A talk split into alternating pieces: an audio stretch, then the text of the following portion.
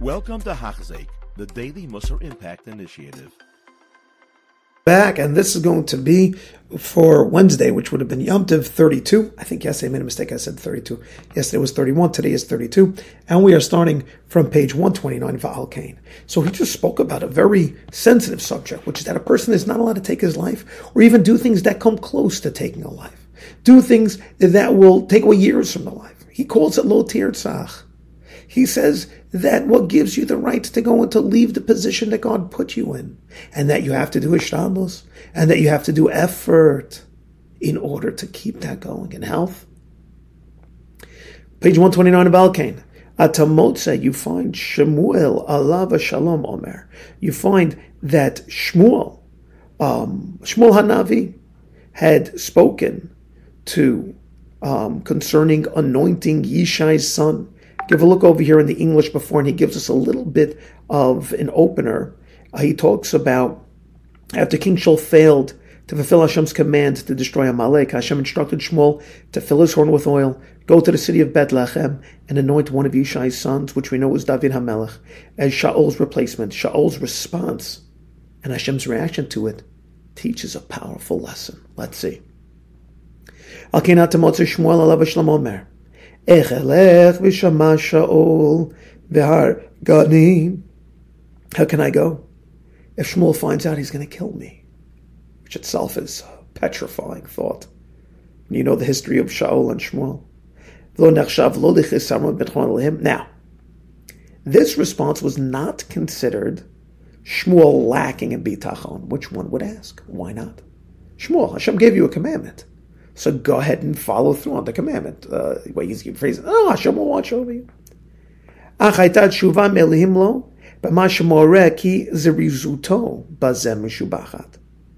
And you see that Hashem's answer kind of tells us that Shmuel's concern was actually mishubachat, was actually praiseworthy. And Hashem said to him, Eglat bakati rach biadecha v'yamat lizbach la'Hashem ba'ati. Yeah. Do something. Make a charade. Make a, a whole play out of it that you should fool people. Yeah. Take along uh, a young bull and say, no, I, I came to offer to Hashem. V'shara and Yan. And he added the rest of the instructions like like it's brought down over there, 26 on the bottom. Hashem told Shmuel, this is why Arthur is so incredible that he really just seamlessly gives us the ability to get the full picture. Hashem told Shmuel that when going to Bethlehem, he should act as though he had come there, yeah, to bring a young bull as an offering. And he should invite Yishai and his sons to the sacrificial feast. He could then quietly do the anointment without Shaul hearing about it. The Gemara Yevamot talks about it more over there. Incredible. Now, if this was a lack of bitachon of Shmuel, Shuvai, Lav Hashem would have said, Amid Vechye, Machatsti Vani Arpe. Well, don't Hashem said, I'm the one who takes life or kills. I'm the Hashem could say that. I'm turning the page like Hashem said to Moshe. Well, Moshe said, I can't speak. Moshe Rabbeinu said, but I, I, I can't talk. I have a heavy mouth. I can't. Hashem said, At that point, Hashem said, Well, who's the one in charge of here? I am. Don't worry about it. Hashem did not say to Shmuel now, Who's in charge? I am. Don't worry about it. No, he didn't. Vim Shmuel im tom Now, Shmuel, let's figure it out, with his complete righteousness, he wasn't lenient with himself to go even to a small risk of danger over here. 29. By going to anoint one of Yishai's sons, there was only a possibility that Shaul would hear and kill him. Yet, Shmuel felt he has to be concerned.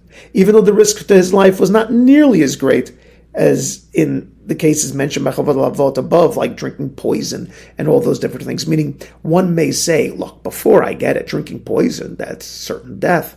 Um, doing things that will certainly harm your body, okay, jumping into fire, that's certain death. But maybe by Shmuel, where there wasn't certain death. And Hashem himself told you. One would think that the danger is slight and then Hashem told you, one would think over there you're allowed to have full on bitachon. Listen to this. He's saying no. He's saying still, do effort to watch over yourself as much as you can. Of course, you listen to Hashem, but bring the young bull and make the whole play play out and bring over Yisha. Do whatever. Don't just stand there and say Hashem's going to watch over me. Do what you can, Hashem said, in order to have this facade in front of it. That's how careful one is meant to be when it comes to danger to not trust in just Hashem is going to take care of me, rather to do what you have to the mitzvah to bring barach, like we said, and even though Hashem just literally commanded him directly, Keshamar, Malek Hashem, and fill up your horn with oil, Velech, and go Eshlachal Yishai, Beit Alachmi, to go over there to Yishai and Beit Lachem, Koshkin, she is Miguna Mizlotam, the building mitzvah to to Allah, and so it would be disgraceful uh, for a person even less great than Shmuel, uh, that wouldn't be commanded with this. But still, he's concerned. He's concerned uh, to have this happened. Now, over here, we don't have the time to go through this, but he does have a fascinating piece. If you want to look on the bottom by Shmuel's concern, where all the Mefarshim here do weigh in on Shluchei Mitzvah in a Nizakin, that people who are going to do a mitzvah generally don't get hurt. So how could it be over here that he thought at all Hashem would allow for him to get hurt? To give a look over there.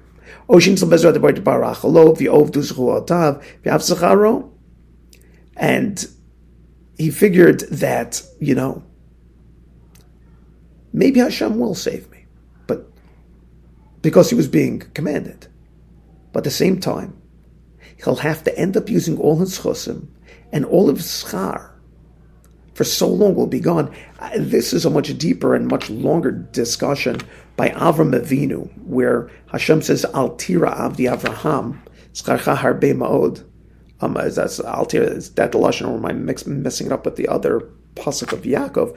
But Altira, but the Tzcharcha Harbe Ma'id is in the pasuk because Rashi over there talks about um, what Avram was afraid of. There's a Maharal Gur Aryeh that really tries to explain this, but basically it comes down to Avram was afraid when he threw the sand that turned into arrows.